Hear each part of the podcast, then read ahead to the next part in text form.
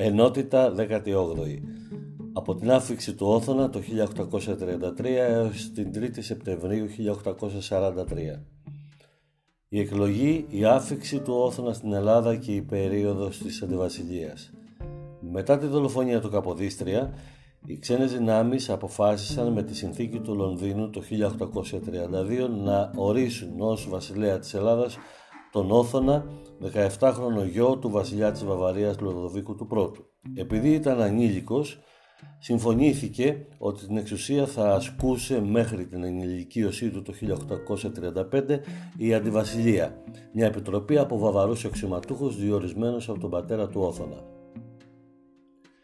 Η περίοδος της απόλυτης μοναρχίας του Όθωνα 1835-1843 μετά την ανάληψη της διακυβέρνησης από τον Όθωνα το Μάιο του 1835 η κατάσταση δεν άλλαξε.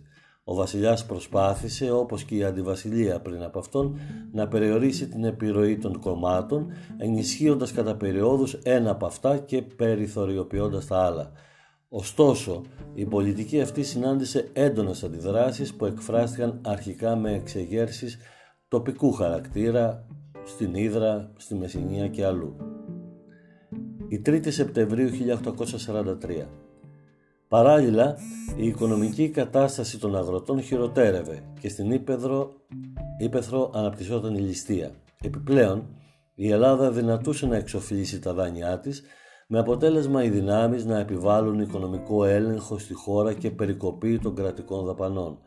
Οι στρατιωτικοί από τα πρώτα θύματα των περικοπών στράφηκαν εναντίον του Όθωνα. Η γενική αναταραχή οδήγησε σε έντονη πολιτική κινητοποίηση με προτεργάτες τους Αλέξανδρο Μαυροκορδάτο, Ιωάννη Κολέτη, Ανδρέα Μεταξά και Ανδρέα Λόντο, δηλαδή πολιτικούς όλων των κομμάτων. Κοινή ήταν η πεποίθηση ότι η παραχώρηση συντάγματος θα απάλασε τη χώρα από τους Βαβαρούς και θα την ανακούφιζε από την οικονομική και κοινωνική κρίση.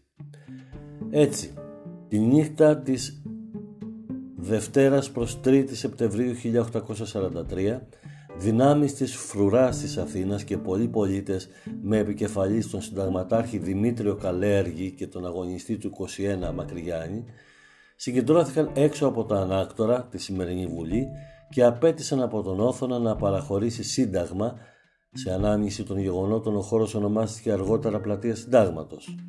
Ο βασιλιάς αν και αρχικά αρνήθηκε, υποχρεώθηκε τελικά να προκηρύξει εκλογές για εθνοσυνέλευση που θα ψήφιζε σύνταγμα.